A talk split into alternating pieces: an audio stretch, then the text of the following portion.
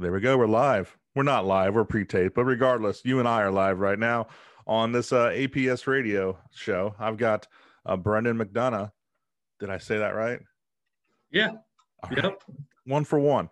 Um, you know, the lone survivor, the Granite Mountain Hot Shots. And we're going to uh, do a little bit, I think, just a little bit different than usual.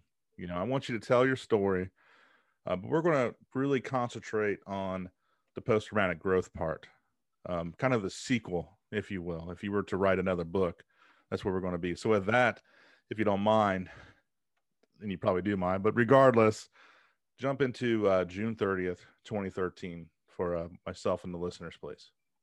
Yeah, no, thank you, Jim. I, I appreciate the opportunity, man. And it's it's always great to be able to talk about my brothers. And I think it's so important, like we were talking about in previous calls, just to lay that context. And so June 30th, 2013, um, about two and a half years into my fire service career, and the, the fire service really saved my life from a pretty pretty rough adolescent drug use and, and teenage drug use. And so you know, just this radical transformation through the fire service with brotherhood and just sense of community and being able to give back.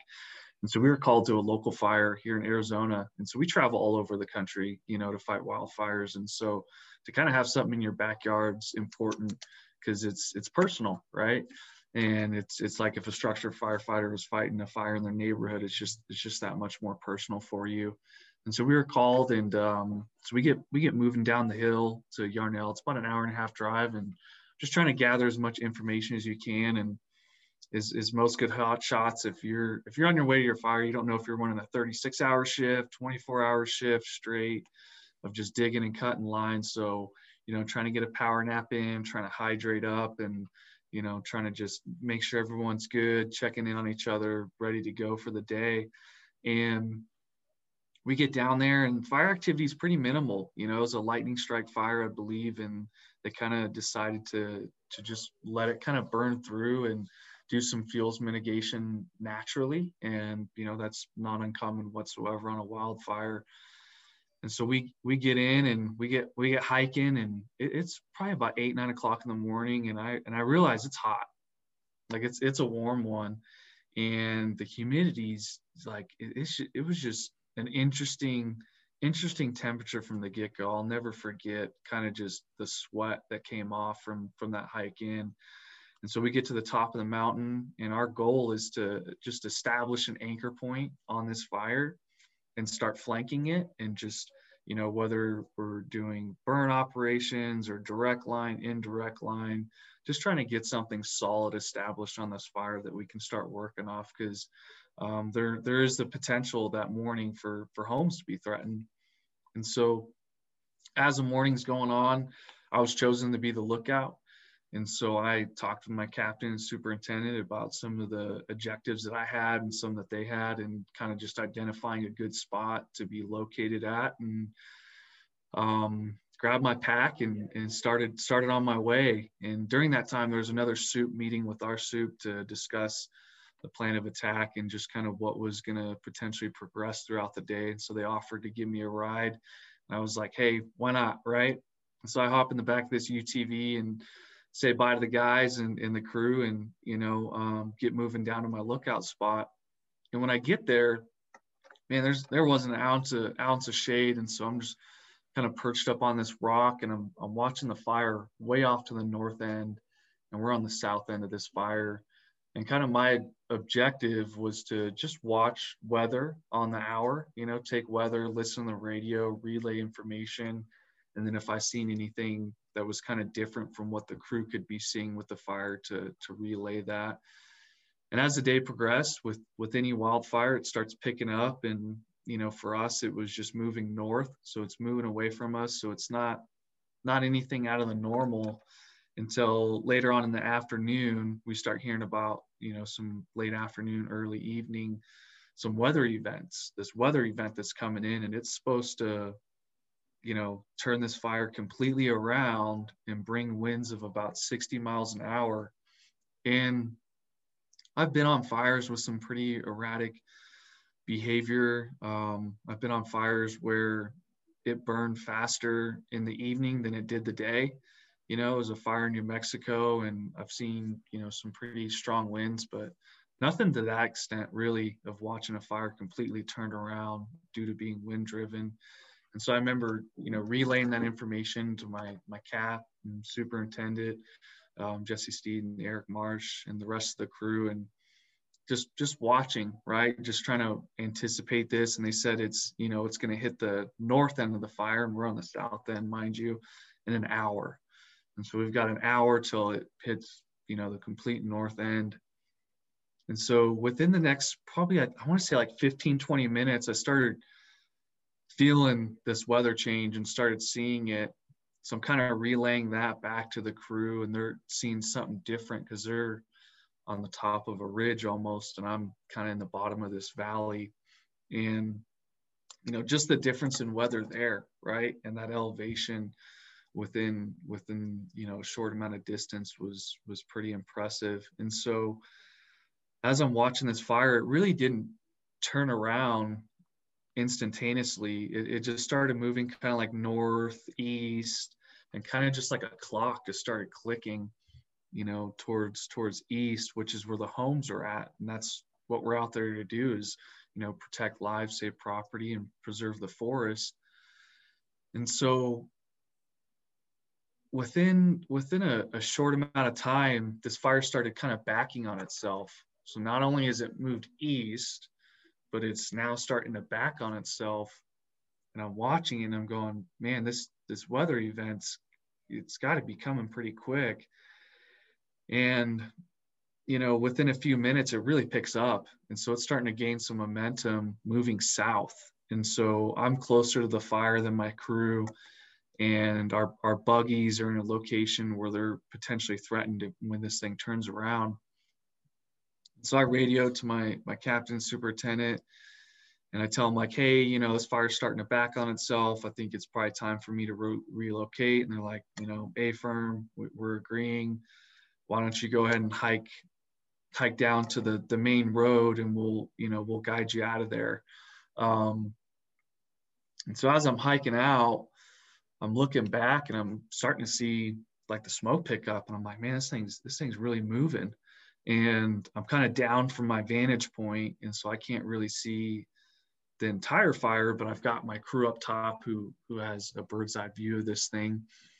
And uh, as I'm hitting that two track road, I can see the smoke, and I'm like, man, this this road's about to be cut off. And I'm like, gosh, I I got to think quick and within like a second, that superintendent that picked me up earlier was down in the valley. They were cutting line and he's bombing in his UTV and he's like, Hey man, jump in.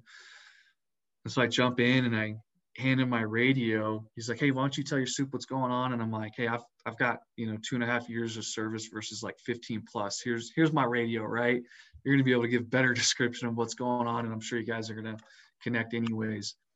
And so he jumps on and says, Hey, I, I've got donut with me and we're going to grab your buggies and, and get into town and we'll, we'll meet up with you later today.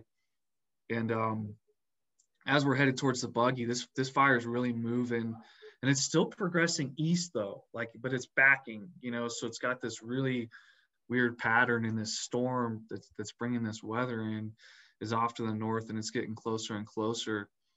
And so in our heads we're thinking we've got you know an hour right? We've got this this long time frame going on and so we get pulled out, and I'm with this other hotshot crew. And so we move to the north end of town. And um, this is probably a five ten minute drive.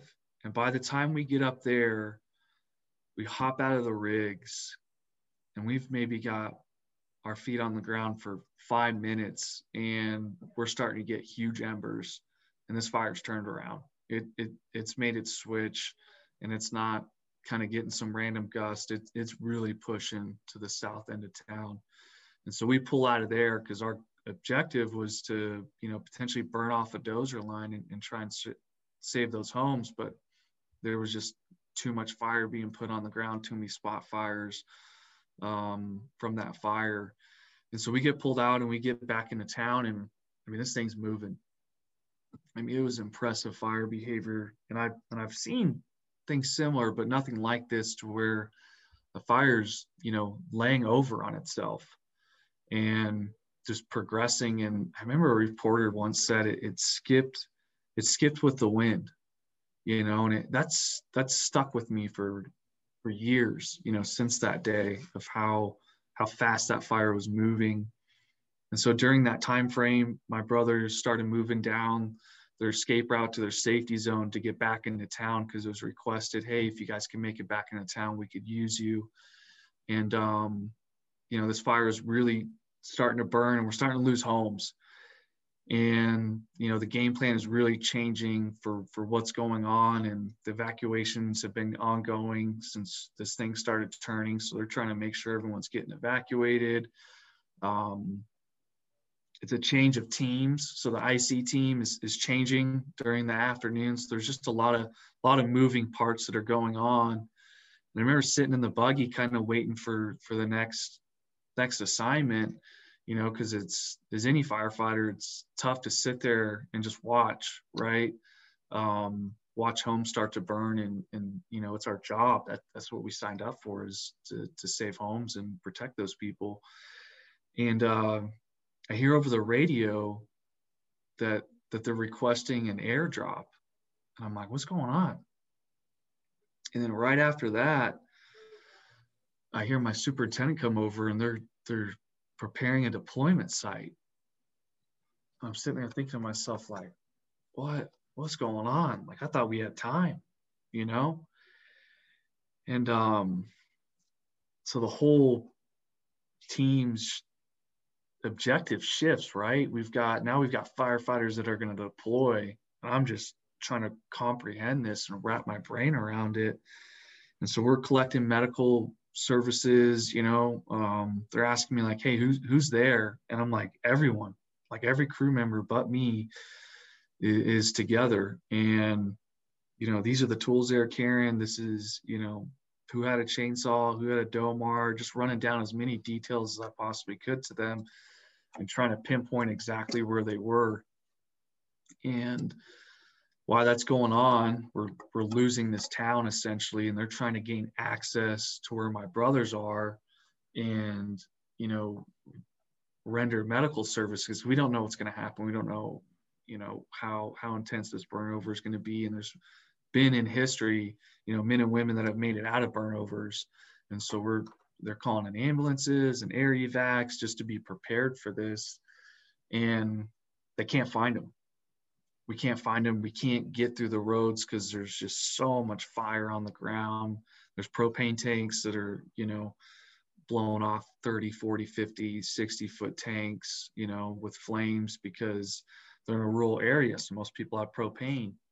And there's you know at this point in time there's 20 30 40 homes 50 homes that are being lost and we can't get there and we're trying to get radio communication and we we we can't get connected.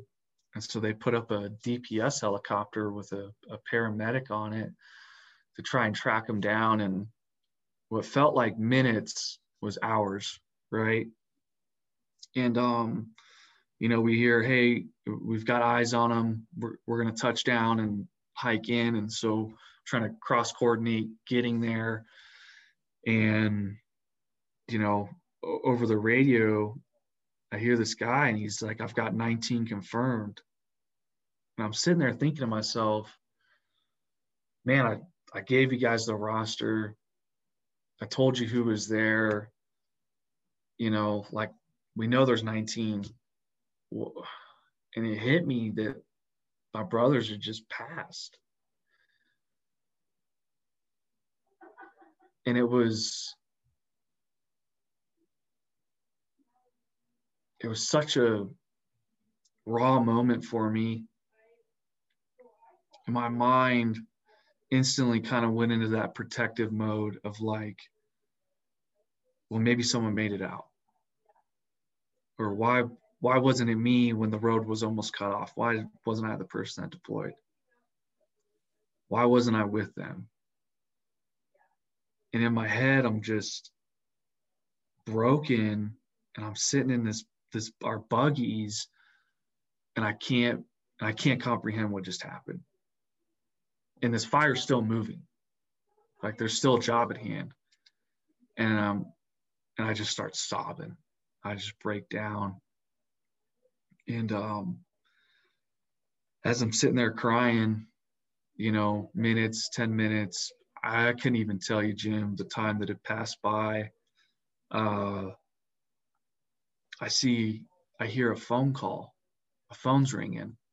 I've got my phone in my pocket and it's not mine. I'm sitting there thinking, man, someone, one of the guys left their phone here.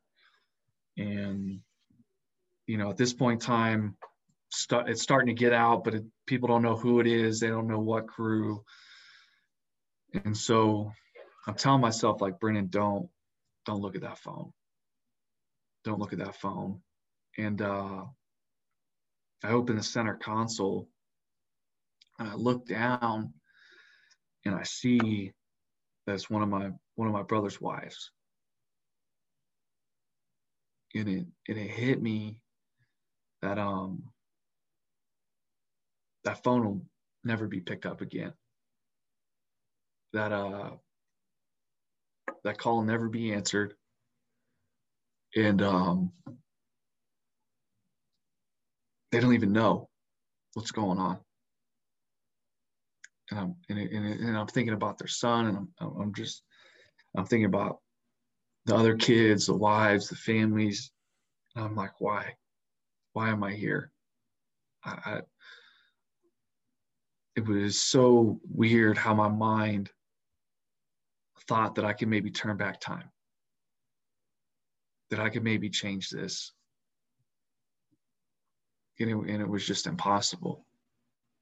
And everything that I had in my life at that point in time, I owed to the fire service and those men.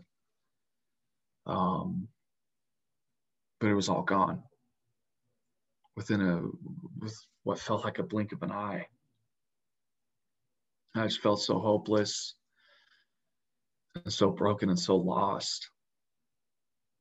And that night we, you know, we they try and do a debriefing and they obviously could see that I couldn't do it. They're trying to encourage me to go home. I was like, I want to be on the mountain with my brothers. I heard I heard some people are there. I want to be there.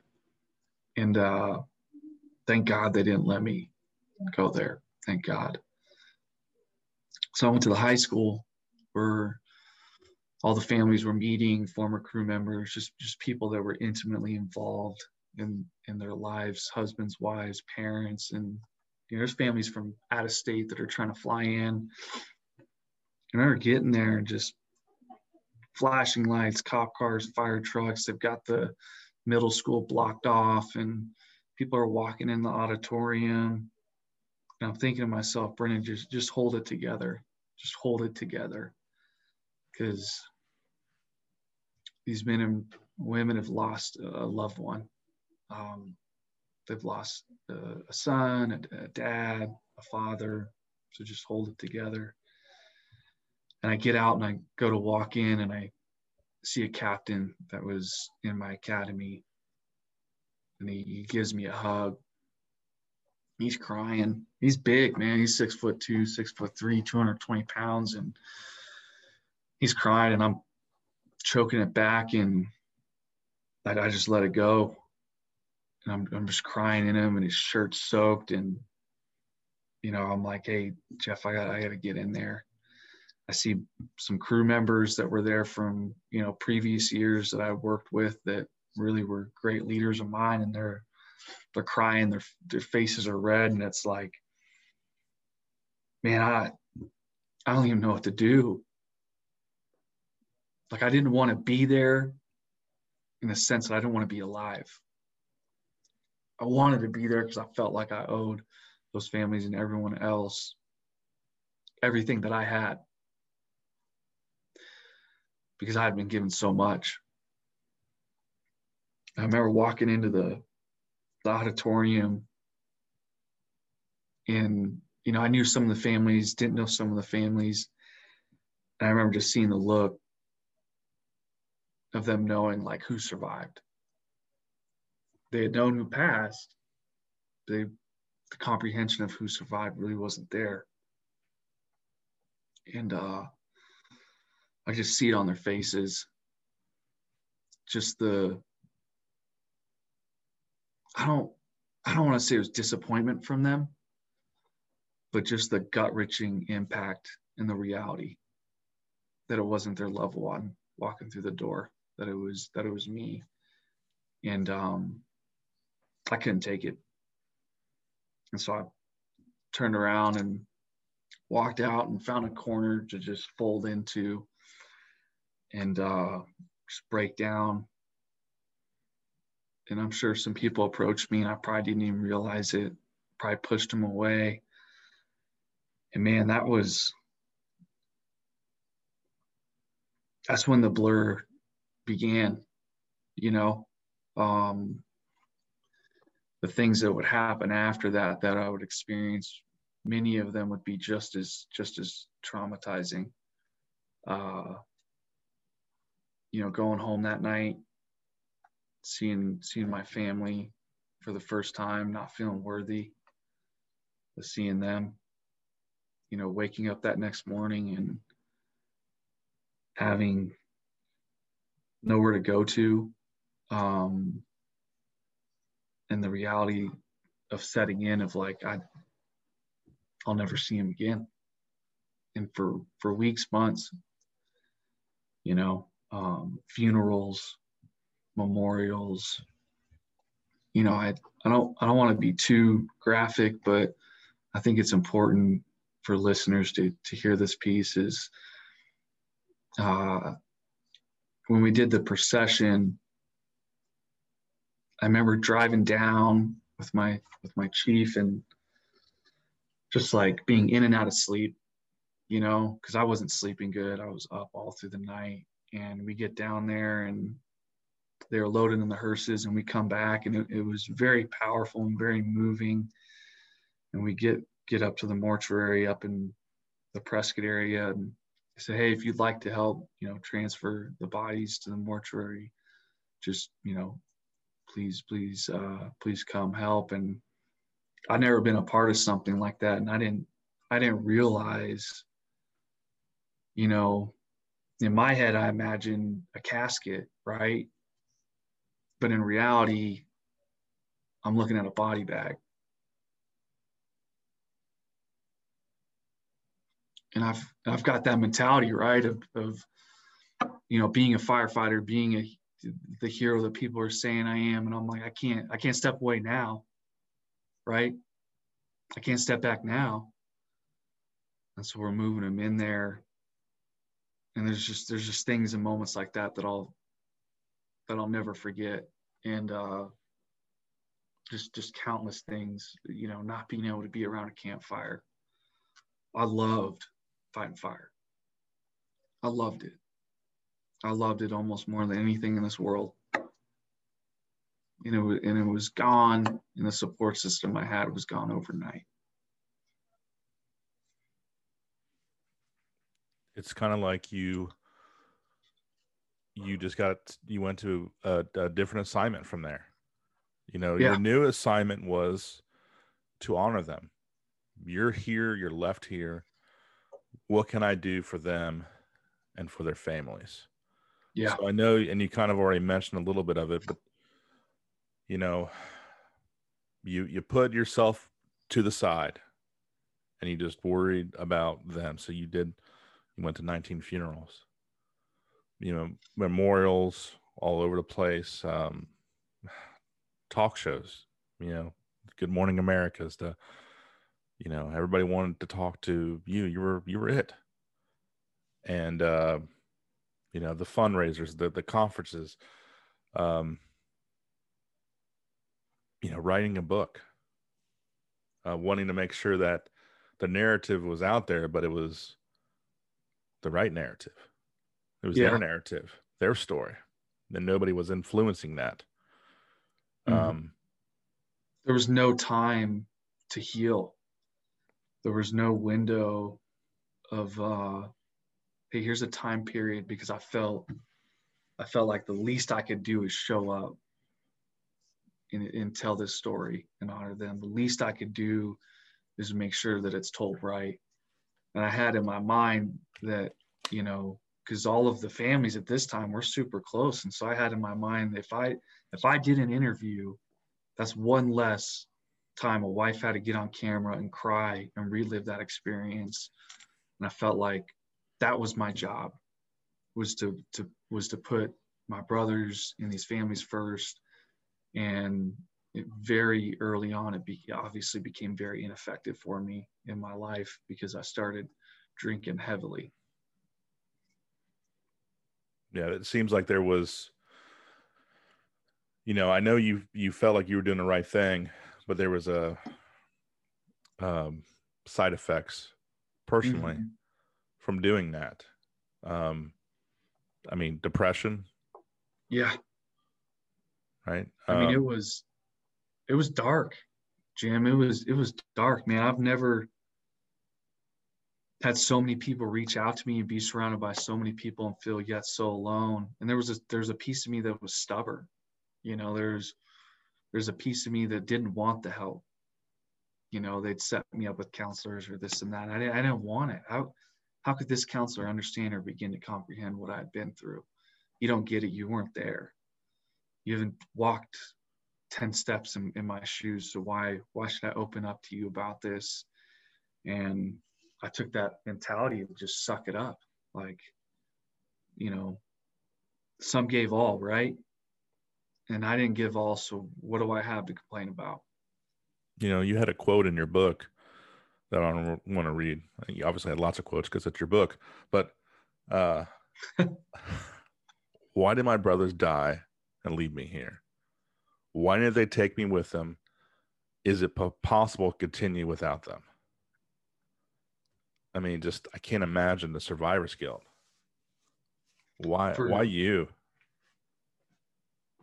Jim, I it's so tough for me to even admit this, but for for years, I suffered before before finding help. For years, not just months, but years, I spent haunted in my sleep by the experiences that I that I had had by that day, by the homes burning, the, the, that that whole burnover situation, everything that would come after it.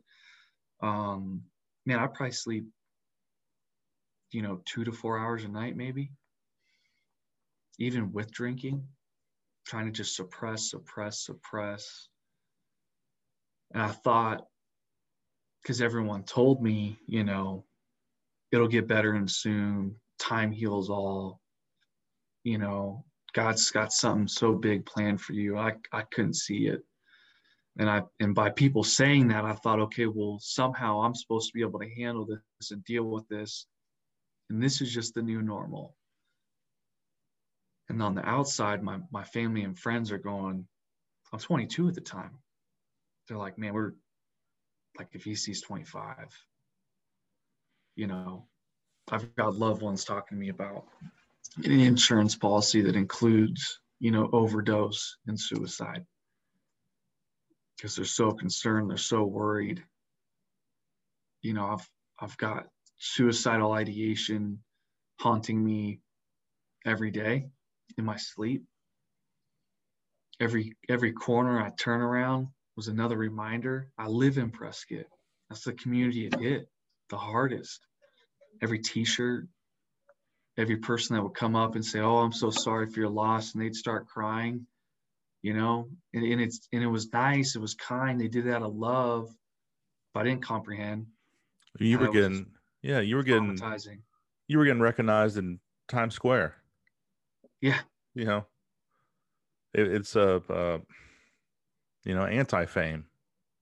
It's it's, it's it was nothing that nobody wants to be famous for right? It's not a it's not a marathon. It's not a race anybody wants to win. It's, it's a title that no one wants to have. And man, the pressure killed me. It it almost literally killed me. It it, it forced me into severe alcoholism, and the PTSD was crippling. I want I want to touch on that real quick.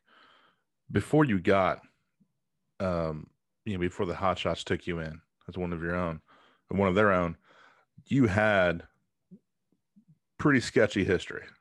You yeah, know, I was a felon. felon, um, alcohol, drug use, drugs, and you got on there, and it was like, I mean, it was the first time you belonged. It was a, Mhm. a you know light switch hit, and I know it was uh, obviously reading a book, seeing a movie. Uh, a lot of that had to do with your daughter getting, Yeah. getting on the right path. But when you're stuck with these pressures, um, at one point, I mean, you you started falling back off that path again, and old habits became the norm again. Is that right? yeah, old habits become new behaviors. And, you know, I, I remember, I remember walking in rooms of people that would kind of be talking about me and wondering, is it going to be an overdose? Is it going to be a DUI? Is it going to be suicide? Like this kid just won't get help you know and um i mean there's rumors going around that i was shooting up dope again you know i've never put a needle in my arm thank god i've been deathly afraid of needles my entire life but rightfully so these people had these fears and i had the fear in my head too you know it was like i, I can't even explain how the thought of suicide it was like I, I i couldn't shut it off at some points in times. It'd come in my head and i'm like that's not that's not what i want. That's that's not that's not what i want to do you know? It's like just do it. Just pull the trigger just pull the trigger. And i'm like what? Like this internal sickness battle in my head i couldn't escape it i, couldn't like i couldn't drink enough i couldn't take enough pain pills i couldn't spend enough time with my daughter I couldn't spend enough time at the gravesite. I couldn't give enough energy, effort to be able to escape this darkness that just took my head. I couldn't hike far enough. I couldn't run far enough. I couldn't get away from the things that were just hitting me every day like a freight train. and I was so just young and stubborn, right? That young fireman, young firefighter that I wouldn't take help. Know, I tried meeting with counselors, and one counselor gave me a poem on like a lone wolf or something. And I'm like, what is this shit? Like, how is that supposed to help me?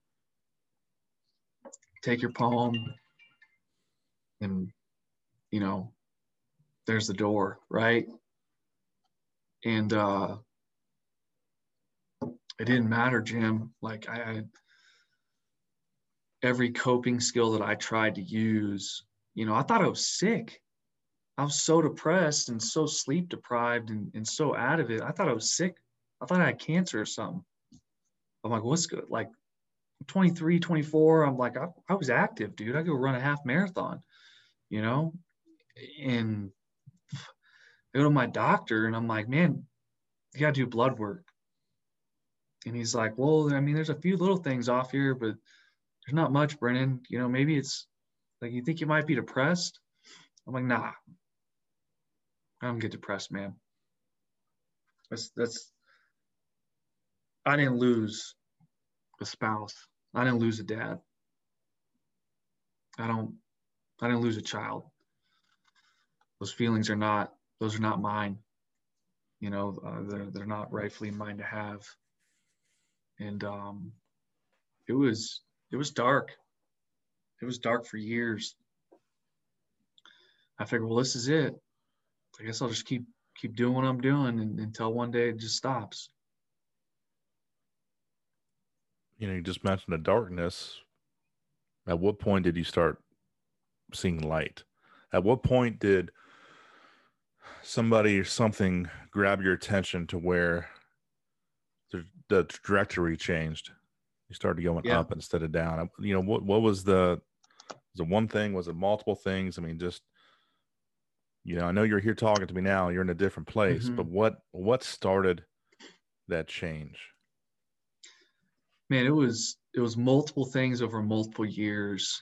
Um, but it started with a conversation with Carrie Romella. And I know a lot of people know Carrie because she's so she's so active in the mental health community within the fire service and has just done, some amazing work. And um, we're at Emmitsburg, so it's about a year, year and a few months after the tragedy, and we're go through the go through the memorial service and I'm sitting there and I can't get this ringing out of my head, right? Last alarm, ding, ding, and there's 19 of them. I can't, it's piercing, right? It's like tonight it's just piercing my head. And they're like, all right, we're going to the Ott house, right? And I'm like, perfect. I forgot I could use a drink. I could use 10, 15 of them. And so I go straight to the bar. I sit down and I'm like, hey, let me get let me get five, let me get five Jack Daniels. They go, what do you want? Shots or I'm like, four fingers, five of them, you know, and, and they're like, oh, okay, that's cool. Grabbing some drinks for your friends, you know, trying to be conversational with me. And I'm like, no, these are for me. This is, this, this is a start. So I'll be back, you know, just, just keep them coming. So I'm sitting there drinking and everyone's, you know, raising a toast and, and this and that, conversating and having emotional conversation. I'm just sitting there, head down, just drinking. Carrie comes up with that smile that many know, and uh, she puts her hand on my shoulder, and I look over, and I'm like, "Hi, Carrie." She goes, "How you doing?" At this time, I've probably I've probably told 10, 20, 30,000 people the same thing. I'm doing okay. You know, um, I'll get through this. You know, I've got a daughter to live for, so I'll, I'll get through this. And some came over me, and a week prior, so in between Colorado Springs and in between Emmitsburg, I put the put a gun to my head. I'm in my truck. I'm screaming at myself just to pull the trigger. This image of my daughter pops in my head she's dancing in my living room. And I come to and the, the gun's in my lap and I'm like, what are you doing? Like, you got to get help, man. But I didn't know how to reach out. And so that came to my mind. I'm like, you know what? Just tell her the truth. So I, I tell her, I'm like, hey, Carrie, uh, I'm not doing good. And I'm sure this isn't helping. I'm probably like fourth, fifth, sixth, seventh drink in, right? And um, I tell her last week I, I put a gun in my head and I, I couldn't seem to pull the trigger. And so I'm wondering why I'm still here. And so she's talking with me. And at this time, I'm pretty intoxicated. I'm not going to sit here and lie to you. So I'm just dumping on her, you know, and venting. And she's just listening. She's listening. And she's like, Brendan, do you, do you want help? I'm like, yeah, more than anything. She's like, do you want to be a dad? And she, Carrie knew how to reach me and this this was a very important moment in my life. She goes, I know how important it is to be a dad to you. Do you, do you want to be a dad again? I kind of took a little bit of offense to it because I fought so hard to be a dad. Got sober, got in the fire service, went through custody battles, you know, year after year to, to be a dad, not just a part-time weekend dad, but just a dad that's there, that's present. And she goes, well, what about seeing a counselor? I'm like, the last dude you sent me to, or whoever, she said, I didn't send you to him. Someone else did. I'm like, gave me some lone wolf poem. That's that's supposed to help me, right? You know, and dude tried doing some voodoo magic on me, and like, here I am, still drinking, still miserable. And she goes, well, what if what if I help find you a counselor that that you know has worked with first responders and that is that willing to work with you? And I said, if you can find somebody, I'm I'm willing. She I don't remember the exact words, but she pretty much she pretty much called me out and said, if you're willing to put the work in, right, then you you might have an opportunity of being the dad you want to be again. I thought to myself, I'm like, I was a hot shot. Like, you know how hard I worked? I knew her husband was a structural firefighter. I said, you know the difference, right? Like one person runs EMS calls and they got an imprint on the recliner of their shirt I've got an imprint of my pack on my back, right? Like that's the difference of who puts in hard work. I was a smart ass dumb kid, you know. And she goes, "Oh, really?" and you know she made some comments and just really took it well. And so i keep drinking. And so we get on the plane the next day or two and she's talking to me. She's like you still going to go to counseling or is that you just drunk? I said if you can find me a counselor that can work with me to allow me to be a dad again i'll, I'll be there. It's about a week goes by. I show up and it's with this this lady and she does emdr and i still don't even can't even get the terms right. We sit down, we do the pre-assessment, you know, just kind of the, the familiar. So I come back the following week and she's like, all right, are you ready to start? I'm like, yeah. And so she starts asking me questions. She's like, how you feeling? I said, yeah, I'm okay. Yeah. You know, so we do that for about 15 minutes. And she's just like, are you going to give me anything or we just going to sit here and get one answered questions i'm like i don't like i don't know what you want from me. She's like well you're here because you need help right? And i'm like yeah.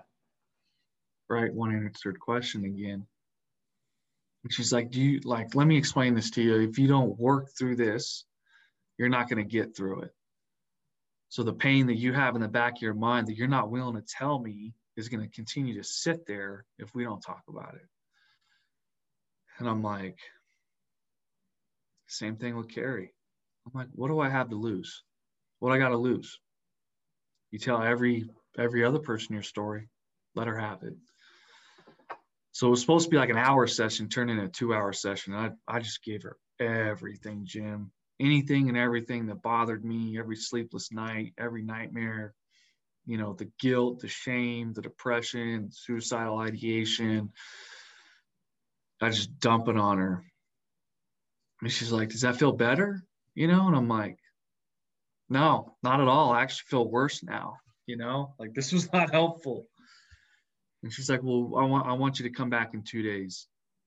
And I walk out and there was someone sitting in the lobby waiting to go in because it was supposed to be an hour. And I think she had texted that person in the middle and they're like, they were crying because I was so loud, right? just expressing all these things. And I go home I hit the bottle. And so I show up in two days. And so she's trying to explain to me this like EMDR thing. She's like, okay, you're going to follow this. And it's going to unlock your brain. And this is what we're going to do. And I'm like, oh, you got to be kidding me.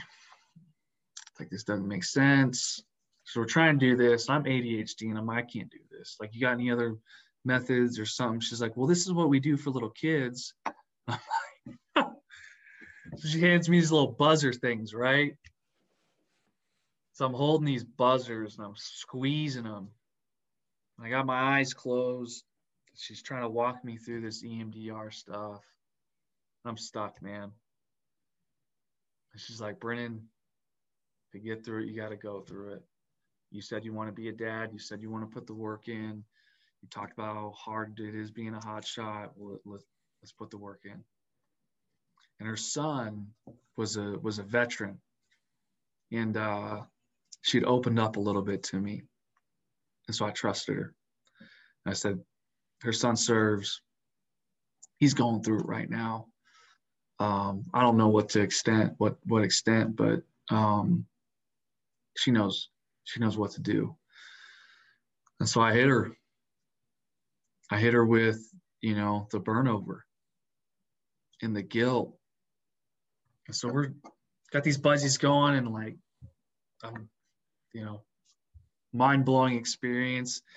And we're tracing back these feelings, emotions, right? The negative beliefs that we have. And she's like, so you, you feel guilty, right? For not being there. And I'm like, yeah, like wholeheartedly. And these buzzers are going off.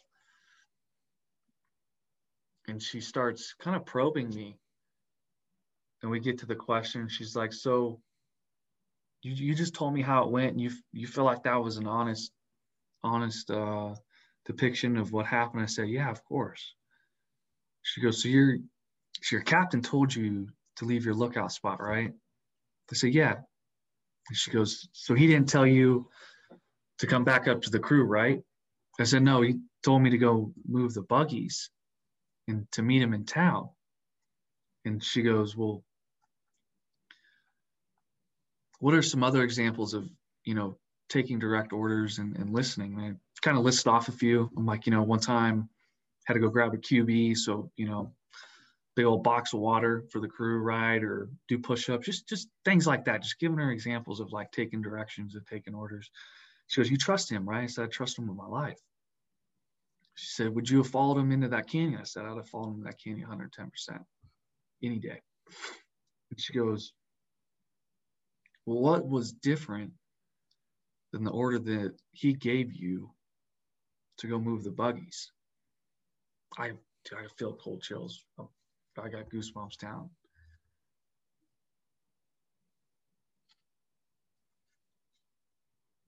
I remember sitting there going, damn. That's two and a half years. It's guilt and shame that's been trying to kill me. Within this buzzy tap tap clinical office, just help me understand that it wasn't mine to own. But in that moment, I'm not listening to him. Are you serious? That was my captain. That, that man was like a hero to me, along with all the guys in the crew. And so I'm crying just even 10 times more than I am now. And She goes, How do you feel now? I said, I, I feel like this this weight's been lifted. I feel really drained you know, emotionally drained. She goes, all right, well, you're gonna you're gonna come back twice a week for however long it takes. And so for nine months, we're going through EMDR twice a week. And um, we're just tackling these different these different points of disturbances, right? As life is continuing on. So it's so it's it's ongoing. You know, we start counseling and it's like, oh, it's litigation time. Time, time, time for attorneys, right? Time for the lawsuits. I've got, you know, city attorneys accusing me of saying something, calling me a liar. I've got, you know, people being pinned against me. And I'm like, man, I, I can't, you know, my attorney's like, just wait, Brendan, in court, it'll all, it'll all come out. So I'm processing all this. I'm in a head-on collision with my wife in a car. Guy blows a stop sign, a stoplight, doing 45, smacks his head on. Almost took our head off with his truck top. Is in my windshield, sticking there. I come to and I'm staring at this truck topper that's in my windshield that's at like neck height. And so there's just like life, right? I got kids but I'm processing this trauma. And I'm starting to feel relief, but I'm on medication. I'm taking antidepressants, I'm taking sleep medication. I'm finally starting to try and get my balance life back. And I remember getting blood work done, and the doctor's like, Man, you're you're pretty young to have this low of testosterone. I'm like, where should I be at? He's like, well, you're at like 300. And most guys that range are like 55 and 60. he's like, You're 24, man. You should be at least at like six, 700. And so I'm just trying to put my life back together and, and, and move forward and push forward. And every week I'm starting to feel relief. And so periodically through those times, my counselor would ask, What about the drinking? I'm like, nah, I think that's just a it's just a byproduct of the trauma and PTSD. So once I'm once I'm done addressing that, then it shouldn't be an issue so we get through nine months of nine months of therapy and we're i'm tapped I've, I've gone through every disturbance i have i've revisited some you know it brought up some childhood stuff it brought up some some other emotions and feelings. And uh i'm like hey hey debbie i think i'm i'm not saying i'm good to go but i feel like i'm i'm ready for the next part of my life. And she goes what does that look like? I remember talking to her just saying like i think I think I need to look at this alcohol thing. And she was like, Well, if you need help, you know, let me know and we can kind of process that. But we had been through so much of my trauma. I wanted to keep that like just special. Right. it, it was so rewarding that I didn't want to throw something else in the mix. And um, so I, I started meeting with this pastor. He's kind of meeting with me periodically. He's like, hey, man, I'm starting this recovery meeting, and I know you were sober, and I think it'd be great for you to be a part of this and, and help guys along the way.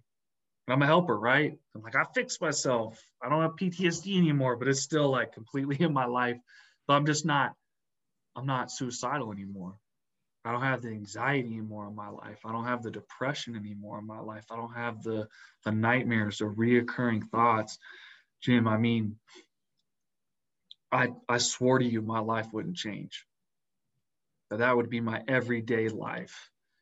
And man, it wasn't overnight, but over a time period, I could sit here and tell you I haven't had a panic attack since I stopped doing counseling, EMDR. I could tell you I've probably had two nightmares, three nightmares in the last five years. I had a little bit of anxiety. That's probably because I had too many cups of coffee. I can tell you that much, right? And uh, so I go to this meeting I hear these guys talking about recovery, and I'm sitting there thinking, man, they they've got something I don't have. I thought I knew what sober was was, but you know, I didn't. I just remember leaving, and I'm and I'm and I'm praying something I haven't done in a long time. I'm praying out to God, and I'm like, hey, this is this is that last piece, and I don't know if it's a long term issue. I I don't know what it looks like. But if you can if you can take this this alcohol out of my life i'll serve others. I'll pay it forward. If you can take this out of my life because a lot of people told me at this point in time it's an issue and it's time for me to get out of my own way of thinking i need this gone and so i woke up the next morning it's st patty's day i'm irish we drink the previous st patty's day i'm in boston Dropkick Murphys getting kicked out for being intoxicated before they even went on the show. I'm hammered just because I was so drunk. I didn't even do anything, just outside, just being that that hammered, right? And just loud. And I'm at a concert and I'm loud. And so I'm like, I can't repeat that. So I'm sober day one, St. Patty's Day, day two, Thursday, day three, Friday go home, spend time with my family. Saturday, do I go out? Nope, just go to dinner, take the wife to dinner, come home. Sunday, might go to church, didn't go to church. Wednesday, I find myself at that study again, listening to what they had. They lost everything from the outside looking in. My life was great, man. I had a book, had a movie to come out, you know, was finding this relief from trauma, had a had a fiance at the time, kids, house, truck but I was missing something. And uh, I didn't find it till that moment. And so it took me years. It was years of, of diving into that trauma and then coming to the place of like, gosh, I am an alcoholic. That was tough.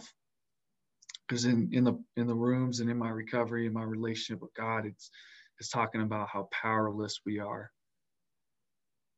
And I felt like I was a powerhouse back in the day, you know, 145 pound kid carrying a 60 pound pack, 16 hours a day, digging line. I was a powerhouse, but I'm powerless to something.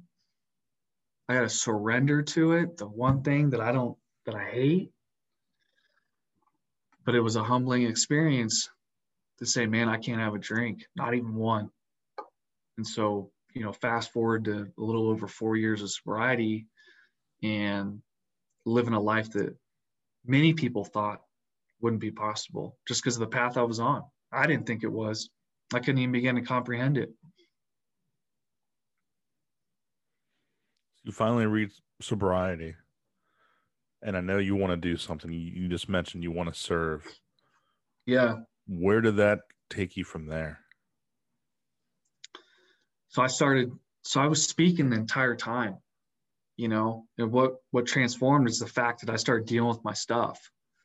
And when I got sober and I was speaking to trauma and addiction and recovery, it, it was like very surface level. you know, I've got a really impactful story and I, and I know that. And um, I want to utilize that to help others. And so when I'd speak, I, I, I know that it, it touched people, but it kind of stopped there. Right. And so I was thinking and, you know, in prayer, because I pray for sobriety, I got it. So I might as well keep praying. Right. So I'm deepening that relationship with God. And he's like, Hey, I want you to open up a Christian treatment center for, for first responders and civilians. And I'm thinking like the old phone jack lines, right? I'm like, this thing's plugged into the wrong, wrong line because I'm a knuckle dragon hotshot and I know absolutely nothing about, let alone business, but a treatment center.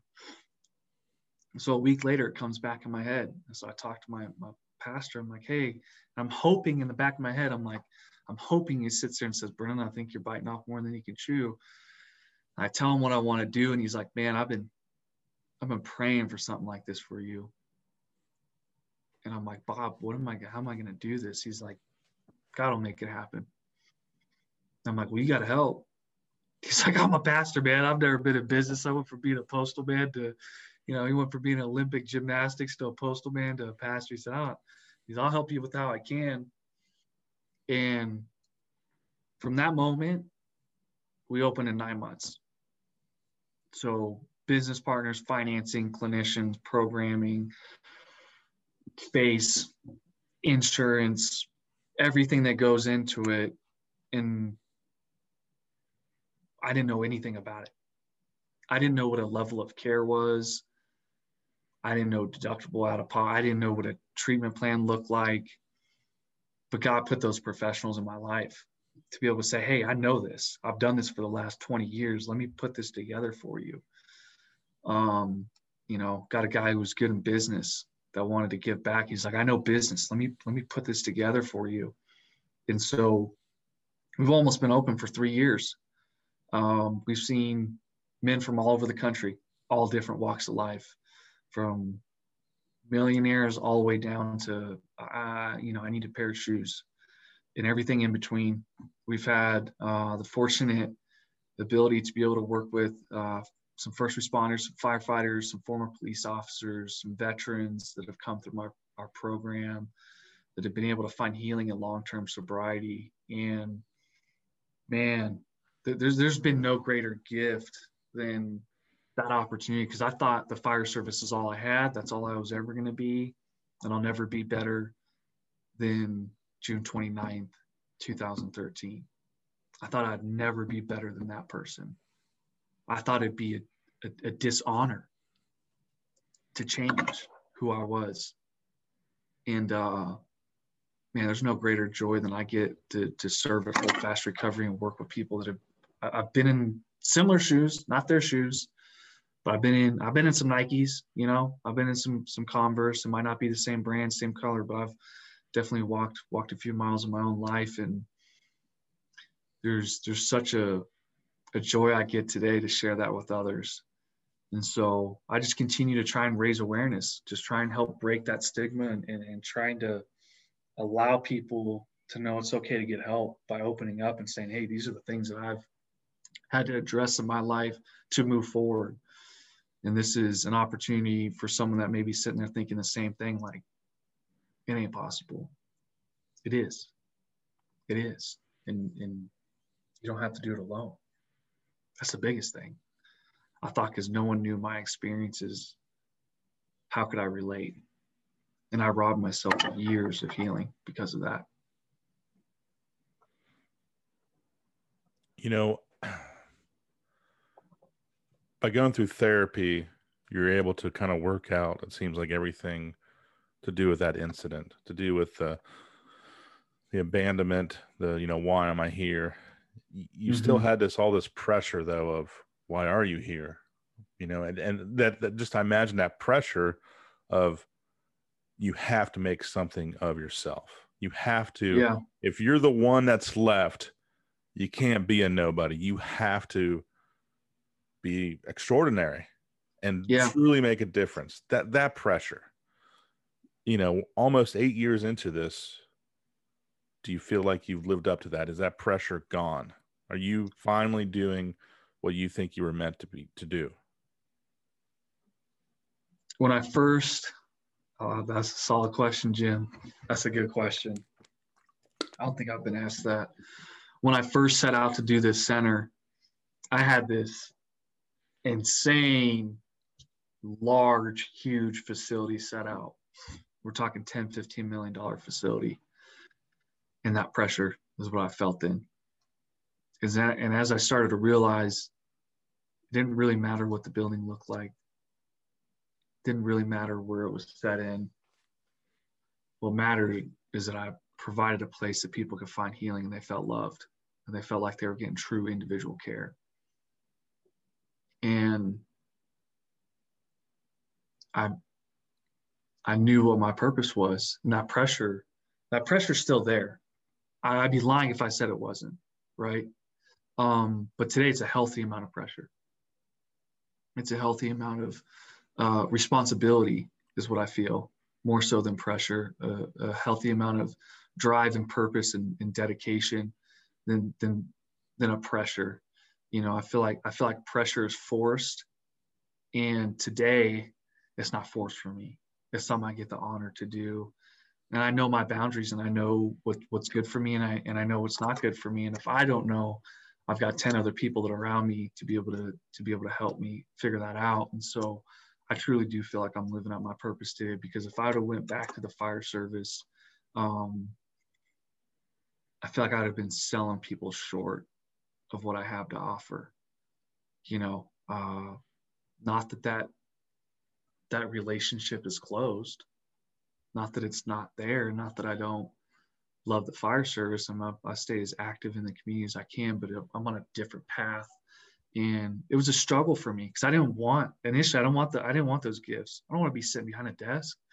You know, it, it, it was a struggle trying to figure out how to go from swinging a tool to writing emails to building programs and but i'm glad i did because it's it challenged me in a way that the fire service challenged me early on physically and mentally in it so it, it, it's like a it's like a revigorating challenge to me to be in this this field and i get to do it i'm not forced to i don't feel the pressure but I get the honor of being able to walk alongside people through their addiction and trauma. And that, that, that brings me great joy. Know, you mentioned earlier, uh, you know, when people were trying to give you advice early on, you mentioned, you know, somebody said, I'm sure there's multiple people that said this, that there's a reason, there's a reason you're here. And uh, it took a while, but it certainly sounds like you're living that reason. Yeah, I feel that in my heart. That's pretty.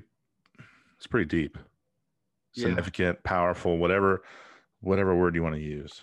Um, I don't know. It's it's you can't call it a happy ending, but it's it is making something out of a pretty pretty really shitty situation.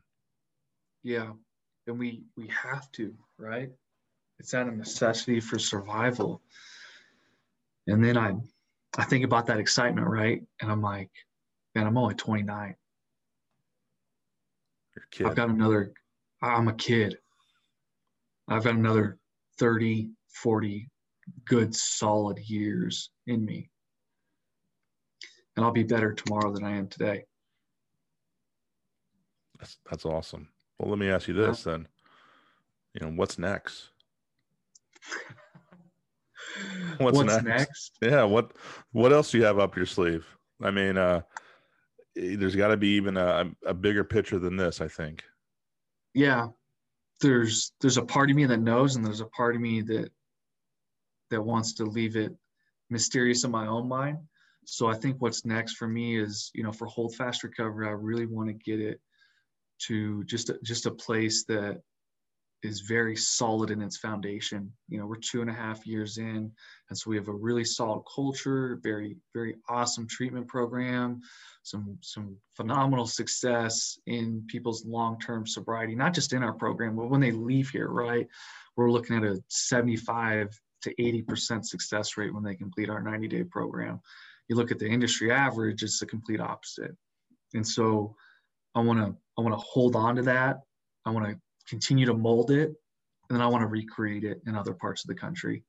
Um, and I want to make sure that those other facilities fit the need and don't recreate the wheel, right? Of, of what's been going on. So that's that's one thing um, that I want to do because I'll always be a part of Hold Fast Recovery. I'll always be a part of this program. And so I just want to continue to see it grow and foster into that initial that initial idea that I had in 20 years, right? A healthy amount of of of, of drive and, and, purpose within that, and so I want to see that grow. Um, I want to write more books. I really want to put a book out that dives into kind of the aftermath. You know, when I first initially wrote the first book, um, it was really about kind of my childhood and and the, the tragedy and, and some of a little bit of after, but it really didn't, I didn't get an opportunity. And I don't think it was the right place either for it. Um, didn't really get an opportunity to drive, dive into the conversation we just had.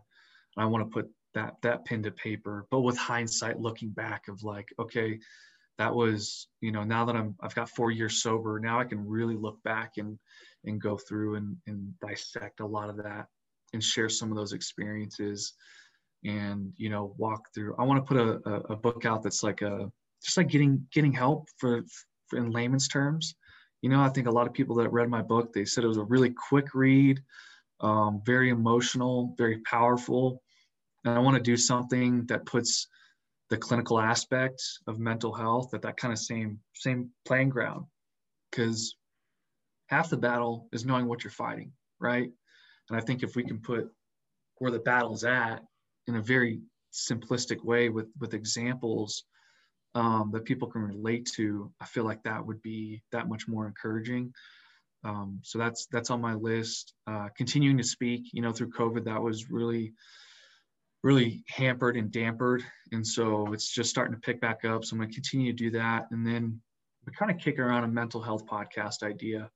Um, I, I, I feel like I feel like if I were to do it, I, I feel like I could offer some insight and, and just strictly stay within mental health and, and bring on some professionals and kind of like the book idea, just bring it down to bring it down to our, our terms, our language, um, so that it doesn't seem like such a huge mountain to climb because it, it is, but it isn't. You know, when you start talking talking about EMDR and CBT and DBT, and you start you know throwing out neural pathways and things like that, it becomes very convoluted, and it's like I didn't go to school for that, so I don't I don't know it. And most first responders want to know what they're going through, and so I think something like that would be pretty rad. Um, All you need is a fancy mic. I mean, come on, look at this. uh, 100, 100 yeah. bucks, you know, and yeah, I know there's a lot of hard work that goes into a podcast. Um, there's a lot of hard work that goes into a book, and there's a hard lot of hard work that goes into hold fast recovery. And so i want to make sure that my my family is important too and that i that i those time investments are are getting the proper attention. And so i know god will open the doors when, when they're supposed to be open that's that's kind of where i'm at. And um anything big and crazy nothing at this point in time you know but i think those kind of three or four things are, are really what's what's important to me right now and those are kind of within the next year or two that I want to make sure that those are tackled and moving along. I, I love all that. Those are all those D, all the above. You know. Yeah. For me, now you know because what you do, what you offer, I, I don't know if you realize this or not, but it really is hope. You know, to to go through everything you've gone through. I mean, even before you got on the hot shots, and to come mm-hmm. out on the other side like you are now, you give people hope. And and i hope you realize that. So keep getting out there keep doing this stuff. Yeah.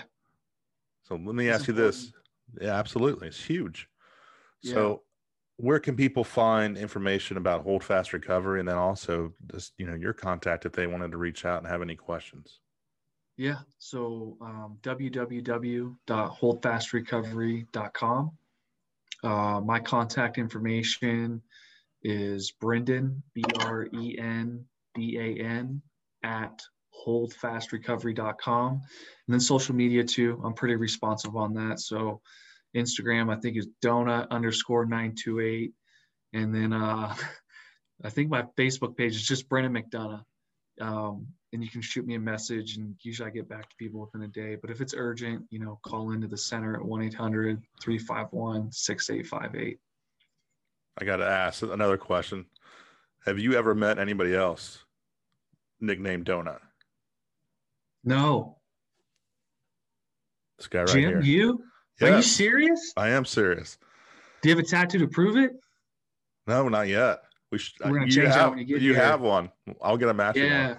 Uh, no, yeah. Uh, I woke up uh, as a kid from a sleepover earlier than everybody else, and there were donuts, and I ate more than I probably should have, and earned a nickname Donut. nice. This is like this is like third or fourth grade kind of thing. So I've had it for Okay. a while. So yeah, I mean, I just I didn't get it just for my last name. I earned it. Yeah. Oh, yeah, that's true. Uh, so I put it down too. So about every week, someone will come in, whether a staff member, even a client, they'll bring in, they'll drop off about a dozen donuts in my office. And um, yeah, I, I go to town for sure, man. I, I love donuts. And even though it's not how my nickname came about, but uh, that'll be for another day. Nice. All right. Well, hey, I can't thank you enough for coming on the show and just sharing everything because I know it's not easy. Like, I can't imagine uh, doing this as often as you've done it, but it's still such a powerful story. And and man, continue to share it, whether it's Thank you, just doing everybody else's shows or doing your own. Again, if I could do it, you could certainly do it. You've done a lot more. no. So Thank you so much, brother. I really appreciate the opportunity. yeah. So he's Brendan and I'm Jim, and we are out of time. Take care, listeners and viewers.